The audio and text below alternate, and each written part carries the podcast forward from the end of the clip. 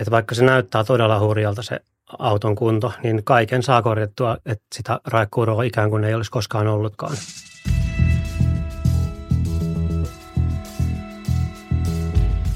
Antti, oletko sä koskaan itse yrittänyt korjata lommua sun autossa? Olen kyllä kerran kotikonsteen huonolla menestyksellä. Miten sä Viljan? No mä en ole sitä samaa tota kyseistä menestystä halua toistaa, niin, mutta onneksi meillä on täällä asiantuntija tänään paikalla, ää, autoklinikan oma Vesa Mattila. Tervetuloa. Kiitos erittäin paljon. PDR tulee sanoista Paintless Dent Repair, eli kolhun oikaisu maalaamatta. Niin kerro Vesku, mitä se on ihan käytännössä? No käytännössä se tarkoittaa sitä, että jos toisesta autosta esimerkiksi tulee ovi teidän auto oveen tai, tai taivalta tippuu rakeita tai puusta käpyjä, niin sitten sieltä pellin toiselta puolta nostetaan sitä kolhua niin kauan, että se pinta on suora. Eli oikeastaan se kolhu maalaamatta, niin kuin sanoitkin, niin käsityötä suomeksi. Mä oon ymmärtänyt, että siinä on niin kuin ympäristöpäästöt ja ympäristövaikutukset on lähellä nollaa. Onko näin? Joo, pitää paikkansa. Että ei, ei tarvitse täytää aineita, ei maaleja, ei mitään erikoisia muitakaan lisämateriaaleja. Ei sitä kautta kuormita ympäristöä millään tavalla. Tämä kuulostaa melkein niin kuin taikatempulta, niin millä välineillä ja työkaluilla tätä oikein niin kuin lähdetään työstää tämmöistä pientä pientä kolhua? No siihen on ihan omat erikoisvalmistit työkalut. Valmistetaan kirurgin teräksestä ja muista erikoismateriaaleista, että ei, ei ihan tavallisilla raudoilla niin sanotusti. Että, että niitä on muutamia valmistajia maailmassa, mitkä tekee, tekee niitä pääosin. Yhdysvalloista tulee meidän työkalut. Jostain muualta myös Euroopassa on kaksi erillistä valmistajaa, tai, jotka tuo sitten Yhdysvalloista myöskin työkaluja, mutta ihan tämmöisillä erikoisvalmistajilla työkaluilla tehdään mulla on mahdollisuus tätä nähdä sun, sun työtäkin joskus, niin sitähän en niin kuin maallikkona katsoo päältä päin, että nyt kun tuohon mennään tämmöisellä terävällä työkalu tuohon auton maalipintaan, niin sitä mennään niin kuin rikkomaan enemmän sitä luulisi. Mikä ihme taikatemppu siinä on, että itse asiassa niillä työkaluilla kuitenkin saadaan se täysin niin kuin hienosti sieltä nostettua se kolhu tai pinta tasaiseksi. Joo, kyllä se pitää paikkansa. Kerran itse asiassa yksi asiakas tuli vähän takaa seuraava, että mikä meteli täältä kuuluu, että rikotko se sitä autoa, niin näki sitten meidän, meidän autoklinikan paidan. Mulla luki sellaisessa trust me, what I, I know what I'm doing, niin sitten sanoi, että no ei hän itse asiassa kysykään enempää. Mutta kyllä se tosiaan terävillä työkaluilla, mitä terävämpi kolhu, niin sitä, sitä paremmin sinne kolhun pohjalle pitää osua. Ja sitten sieltä kolhun pohjalta nostetaan sitä kolhua pikkuhiljaa ylöspäin. Tarvii tosiaan olla teräviä työkaluja.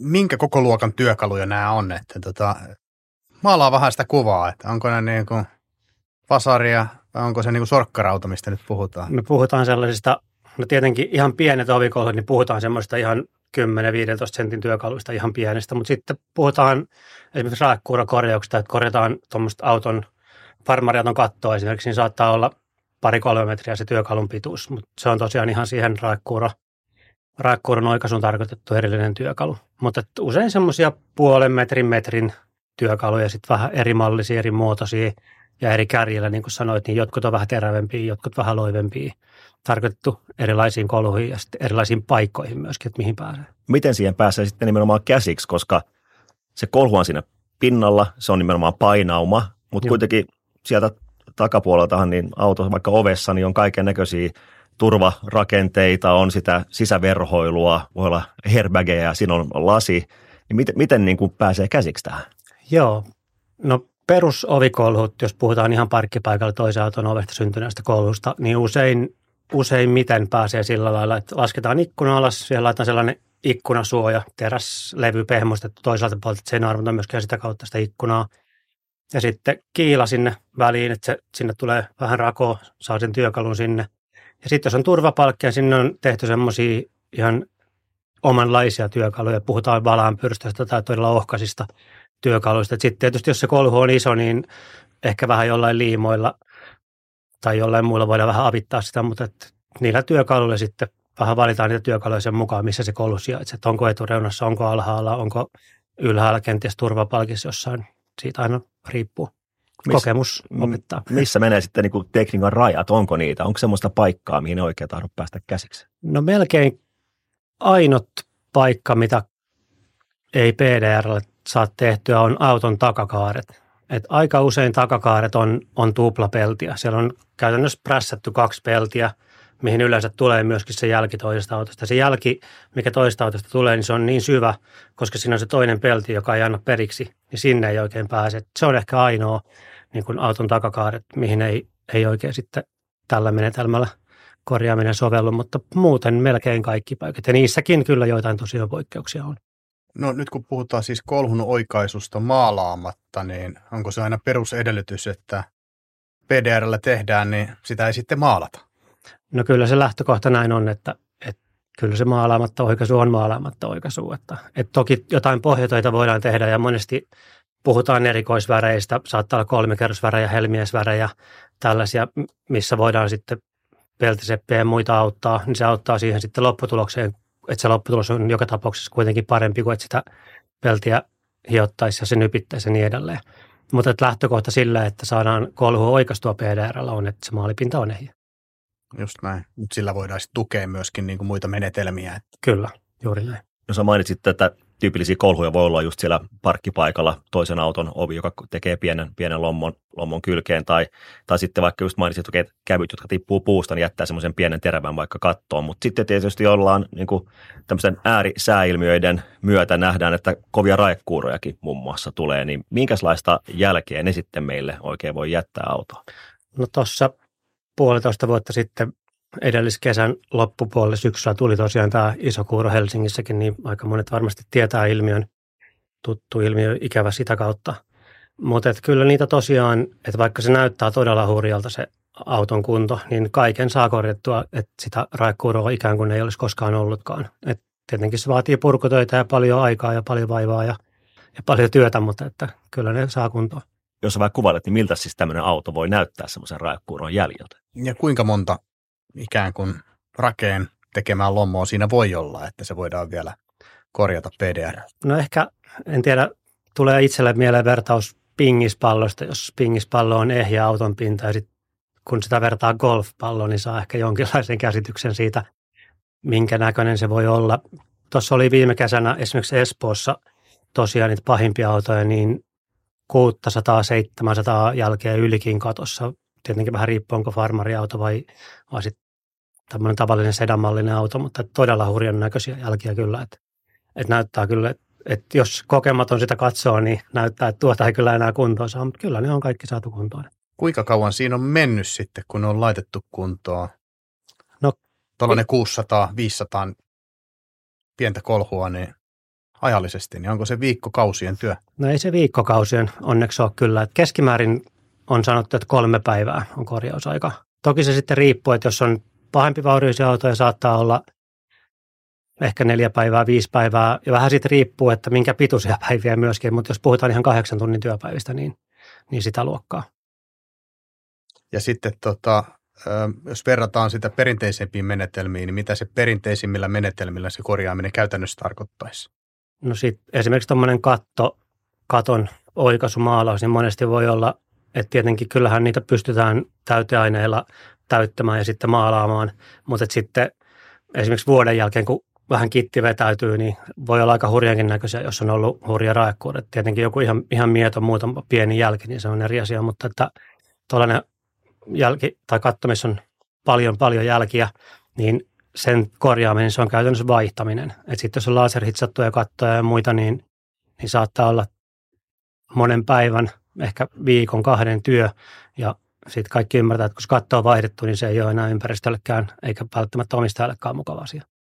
Ja aika paljon kalliimpi, jos mä olen ymmärtänyt, kun se varaosa hintaa kuitenkin Juu. sitten siinä. Juu. Tai siis se katon hinta. Todella paljon kalliimpaa kuin, kuin tämä. Tosiaan sanoitkin, että reilu vuosi sitten oli tämä kova raekuuro pääkaupunkiseudulla, niin se on tavanomaisempaa Euroopassa, niin onko tämä menetelmä sitten Euroopassa enemmän käytössä? Joo, Euroopassa on käytännössä isoja raekuuroyrityksiä, jotka korjaa pelkästään niin kuin raekuuroja. Että heillä raekuurokausi kestää sen 8-9 kuukautta ja sitten he menee ehkä kotiin. Siellä on ryhmiä, jotka kiertää käytännössä. On olemassa sellainen kartasto, joka näyttää globaalisti esimerkiksi koko Euroopan tai sitten jopa koko maailman, että voi seurata, missä on tullut minkä kokostakin raetta. Että esimerkiksi Saksan eteläosassa on nyt tullut tänä maanantaina tai tällä viikolla neljä senttistä halkasijaltaan ja siellä on näin ja näin paljon ihmisiä ja näin ja näin paljon autoja. Että et pystytään seuraamaan seuraamaan sitä niin kuin raan jälkeen, minkälaista vaurioita tai minkälaisia autoja ja niin edelleen. Et siellä se on ihan, ta, ihan tavanomaista, että, että käytetään aikaa ja resursseja siihen korjaamiseen. Ja sitten on niin kuin erikoistiimit, jotka hoitaa nimenomaan näitä raevaurioita ympäri Eurooppaa ja globaalistikin varmaan. Joo, kyllä. He kiertää maailmaa ja palaa sitten kotiin perheensä luo hetkeksi aikaa. Tämä on siis kivenkovaa tämmöistä erityisammattitaitoa vaativaa hommaa, niin miten itse asiassa päädytään PDR-teknikoksi ja miten tämän tekniikan niin kuin... No joo, siinä tota, omaa alkutaivalta, jos muistelee, niin kyllä niin kuin sanoit tuossa, että näyttää maalikolle mahdottomalta, niin näytti kyllä silloin itsellekin vähän mahdottomalta, että, että kyllä muistan monet kerrat oli silmät kipeät ja vähän pääkin kipeä, että, että oli kyllä todella, todella haastava alku. Olen sanonut joskus, että kahdeksan tuntia päivässä noin puoli vuotta, niin sitten voi sanoa jotain osaavansa. Et käytännössä niin, että joku toinen näyttää, miten sitä työkalua löytyy sieltä. Aloitetaan pysty niin kuin, tai vaakapinnasta, että etsitään sitä työkalua ihan, ihan kynän lailla sieltä, että, että se rupeaa löytymään. Ja sitten ovet on tietysti oma maailmansa, kun käännetään vähän päätä, päätä toiseen suuntaan, niin näkökulma muuttuu, niin on todella hankalaa. Mutta käytännössä joku toinen opastaa, että mitään kouluja ei ole. Jotain kursseja ehkä joku järjestää, mutta, mutta kahden päivän kurssi, niin se on vain kaksi päivää, että se on todella lyhyt aika, että, että kyllä vaatii aikaa ja todella paljon panostusta ja vaivaa. Eli tämä sun mainitsema niin tunteja ja tunteja, niin se pätee vähän sama kuin, niin kuin on sitten ammattiurheilija tai, tai muusikko, niin se on se 10 000 tunnin sääntö, että sitä sen verran kun harrastaa tai tekee, niin sitten voi väittää ja nä, sanoa nä, osaavansa tämän homman. Näin se on, että sitten, sitten lähtee oma kehitys käyntiin, että sitten on itsestä kiinni, kuinka hyväksi ja taitavaksi haluaa tulla. Ja että sitten vasta lähtee se kehitys käyntiin. Joo, no, taitavuudesta puheen ollen, mä oon myös ymmärtänyt, koska kun tämä on nimenomaan niin erityisosaamista vaativa ja ennen kaikkea niin ammattiylpeydenkin aihe, niin onko se niin, että tämmöisiä niin PDR-kisoja sitten järjestetään jo ympäri Eurooppaakin, missä kisaillaan keskenään tästä? Joo, kyllä. Euroopassa on kaksi kertaa ollut kerran kollegan kanssa ja viime kerralla, viime kerralla eri porukalla. Euroopassa on Saksassa on yksi kilpailu ja sitten Yhdysvalloissa on pari erillistä kilpailua sitten Orlandossa ja tuolla muualla, mutta, mutta tosiaan kisataan siitä, kuka oikoo parhaiten. Että siellä on tuomarit isojen suurien raivalojen kanssa katsomassa jokaisen virheen ja vähän myöskin sitä sitten työskentelytekniikkaa, että ei välttämättä pelkästään se lopputulos, myöskin se, miten sitä kolhua tehdään ja miten sitä työstetään, niin sekin vaikuttaa asiaan. Eli joku sille, kun eri kategorioita on nopeuskisaa, on laatukisaa ja vai miten? No, ja kestävyyskisaa. Niin. No sitäkin varmasti kyllä, että miten oma hermo, niin. oma hermo ja kisakunta kestää, mutta kyllä käytännössä se on onneksi niin, että laatu on kaikkein suurin kriteeri. Et toki nopeudesta saa, ekalla kertaa kun oltiin Saksassa, niin tosiaan vähän luultiin, että siitä nopeudestakin saa pisteitä, mutta siitä sai sitten niin minimaalisesti vähän pisteitä, että, että ne pisteet ei sitten oikeastaan siinä kohtaa ratkaisu. Kyllä se on onneksi se laatu, koska laatu on kuitenkin kaikkein tärkein kriteeri ihan jokapäiväisessä työssäkin, että, että kyllä se on se, mikä erottaa tekijät toisistaan. Onko palkintokaappi saanut täytettä? No, mitäköhän tuohon sanoisi. Kokemusta ainakin on tullut. Hyviä matkamuistoja Nime, niitä nimenomaan, niitä nimenomaan. Kyllä. Onko sitten nimenomaan tämä yhteisökin näiden pederteknikojen välillä semmoista, että te keskenäänkin sitten vaihtelette kuulumisia ja uusia tuulia tällä saralla?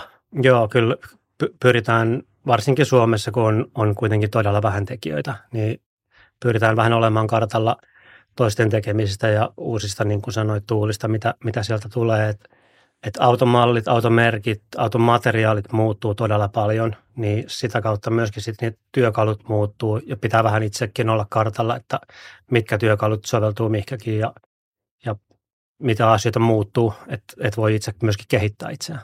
No onko niin kuin horisontista tiedostaa niin kuin muita uusia korjausmenetelmiä tällä saralla? No ainakin erilaiset nuo liimausvehkeet ja liimausvälineet, puhutaan kuumaliimoista ja kylmäliimoista, niin ne on kehittynyt viime vuosina tosi paljon, tai ihan viime aikoina todella paljon, että ne on muuttunut ja se on, se on ala, mikä kehittyy tämän tietenkin perinteisen oikaisun rinnalla, mutta muusta nyt en ainakaan toiseksi vielä ole kuullut, mutta kuka tietää huomisesta kerro vähän, mitä tämä tarkoittaa, että liimataanko jotain kappaleita yhteen vai? Käytännössä mm, se tarkoittaa sitä, että esimerkiksi auton nämä paarteet, eli katon vieressä ja oven välissä on sellainen kova kohta. Käytännössä se on ainoa, mikä suojaa matkustajia ympäriä, jossa niin siinä, se on monesta pellistä tehty. Sinne ei käytännössä pääse taakse tikuilla ollenkaan. Se on niin kuin umpipeltiä. Mutta esimerkiksi ra- rakeet tai kävyt tai mitkä tahansa, kun sinne ei autonovet osu, niin ne pohjat ei yleensä ole kovin teräviä, mitkä, mitä kolhuja sinne tulee, niin niitä pystyy liimaamaan erilaisilla tällaisilla kuumaliima, kuumaliimatapeilla, jos näin voidaan sanoa, että, että siihen liimataan sellainen, siihen tappiin niin kuin kuumaa liimaa, annetaan vähän jäähtyä, liimataan se kiinni ja vetovasaralla nostetaan ylös ja sitten naputellaan alas ja käytännössä tämmöistä vähän on-off-liikettä, niin sillä niitä saadaan sitten sieltä ylös. Vaikka Vesku, mä oon itsekin autoalalla ollut yli, yli vuosikymmenen jo, mutta tota, itse asiassa pakko myöntää, että vasta tässä viime kuukausien aikana, kun autoklingalle tuli hommiin, niin itsekin sain tietää tämmöistä PDR-menetelmästä. Oletus oli aina se, että jos tuommoisia pieniä lommoja vaikka konepellissä, niin mä oon aloittanut, että ainoa tapa päästä niistä eroa, että vaihtaa uutta konepeltiä. Niin onko tässä tämmöinen niin kuin uskomuskin, että ihmistä ei oikein tiedä, että on olemassa tämmöinen menetelmä? Valitettavasti kyllä edelleen pitää paikkansa, että Suomessa tätä ei ole tehty kuin sen parikymmentä vuotta. Et vielä sen verran lapsen kengissä ala on, että, että kaikki ei tiedä, että niitä pystytään korjaamaan. Ja saattaa olla tosiaan, että kun ne näyttääkin hankalalta, että, no eihän toi, että toi on kantissa tai, tai tuossa on tuommoinen pokkaus, niin ei sitä oikein varmasti pysty. Mutta kyllä niitä todella saa korjattua, mutta edelleen on tietämättömyyttä, että sitä pyritään koko ajan tietoisuutta lisäämään, että kyllä niitä oikeasti saa korjattua. No miten nyt sitten, jos esimerkiksi asiakas tulee meille autoklinikalle, niin pitääkö asiakkaan tietää, että tämä nyt tämä kolhu voitaisiin toteuttaa sen oikaisu PDR? Ei tarvitse, että kyllä se on meidän työjohtajien tehtävä, että me itse tosiaan ei pystytä aina, aina olemaan kaikissa paikoissa yhtä aikaa, meitä ei joka korjaamolla miehiä ole, mutta että meidän työjohtajat on kyllä koulutettu tietämään että, ja katsomaan ja tarkistamaan. Jos heillä on epäselvyyttä, niin he ottaa kuvat ja yleensä he muutenkin ottaa kuvat ja, ja kontaktoi meitä ja me sitten kontaktoidaan asiakas, että, että voidaan sitten asiakkaalle perustella, että tämä, tämän, tämän pystyisi tälläkin tavalla korjaamaan, että, että haluatko käyttää tätä menetelmää, että tämä on huomattavasti ympäristöystävällisempi ja edullisempi ja, ja nopeampikin tapa korjata. Oletko joskus mennyt asiakkaan luo ja korjannut sitten siellä asiakkaan kolun? On tullut niitäkin kyllä elämäni aikana, aikana vastaan kuuluu ehkä näihin erikoisimpiin asioihin elämässä, mutta on, on niitäkin. Kyllä me kuitenkin lähtökohtaisesti itse olen henken ja veren myöskin asiakaspalvelija, niin haluan myöskin sitä kautta auttaa asiakkaita, että jos he ei pääse tai heillä on joku muu hyvä peruste, niin kyllä me sitten käydään myöskin asiakkaan luona, mutta se on poikkeustapaisesti, jos ajattelee autoklinikan niin kuin tämänkin maan verkostoa, niin kyllä meillä korjaamoja on niin monessa paikassa, että kyllä aika usein asiakkaat itse pääsee meidän korjaamolle kuitenkin mainitsit aikaisemmin, että Keski-Euroopassahan nämä raekuurot on niin kuin melkein joka päiväisiä, tai niitä, niitä on paljon, mutta vastaavuusorientisesti Suomessa mainitsit, että tämmöinen iso oli puolitoista vuotta sitten. Mutta onko nyt niin kuin näiden äärisääilmiöiden myötä sitten tämmöinenkin sitten kenties tulossa tavanomaisemmaksi täällä meidän leveysasteilla?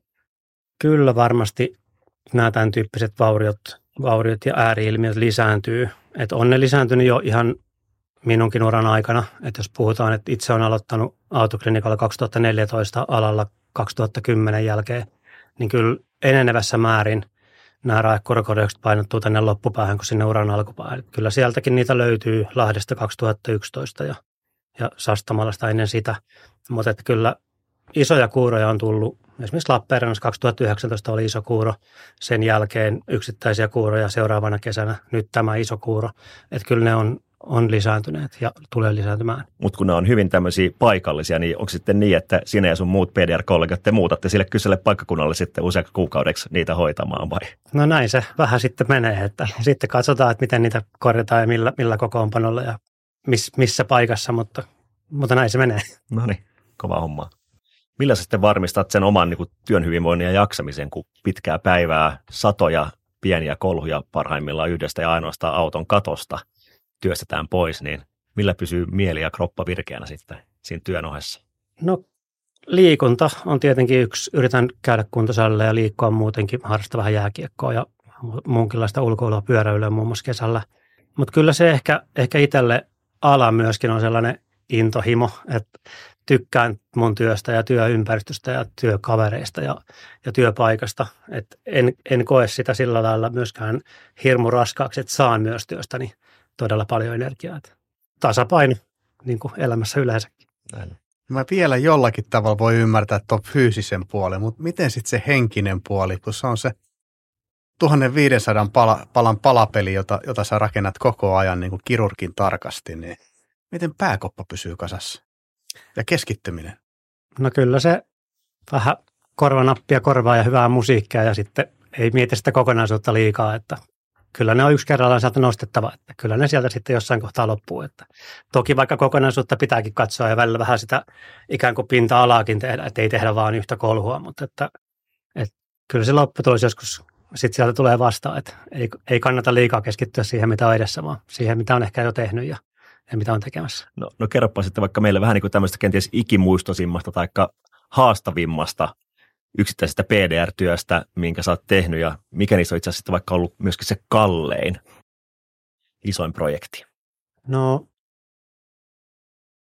ehkä yksi erikoisvärjätty etulokaisu ja oikaisu oli yksi haastavimmista. Matta, mat, matta ruskea taisi olla, matta ruskeaksi maalattu auto. Eli käytännössä, jos sen olisi saanut korjattua, niin en tiedä mitä siinä olisi käynyt, että mitä siinä olisi pitänyt tehdä. Mutta että se, se oli ehkä sellainen, mikä, mistä tuli todella hyvä onnistumisen tunne, että, että sai tehtyä jotain todella merkityksellistä niin kuin asiakkaalle. Että hän oli todella, todella iloinen, että, että sen sai tehtyä. No kalleimpia tietenkin varmaan on nämä raikkuuro-oikaisut. Puhutaan, puhutaan useiden päivien projekteista, mutta ehkä yksittäinen kallein on ollut, ollut Lamborghini Urus, mitä joskus konepeltiä korjasin. Siinä oli aika iso sellainen nyrkin, nyrkin kokoinen jälki. Se oli myös aika mukava, mukava muista muiden joukossa. No mikä on PDR-teknikon oma kolarihistoria? Onko tullut kolhittu? On niitä kyllä kuolevaisia mekin ollaan, että kyllä niitä kolhuja itsellekin sattuu, että, että ei, ei sitä oikein mikään pääse. Että toki omia poikia yritän, yritän aina opettaa, että avatkaa varovasti, että ei ainakaan sitä kautta sitten lisää vahinkoja. Onko niitä omia kolhuja aina omin kätin, kätösin lähtenyt korjaamaan vai? Kyllä, ne, jos itse aiheuttaa, niin kyllä ne itse pitää korjatakin. Että omat sotkut täytyy siivota, näin jo äiti opetti aikoinaan. Kiitos Vesku, että pääsit podcastiin. Kiitos paljon. Kiitos. Kiitos.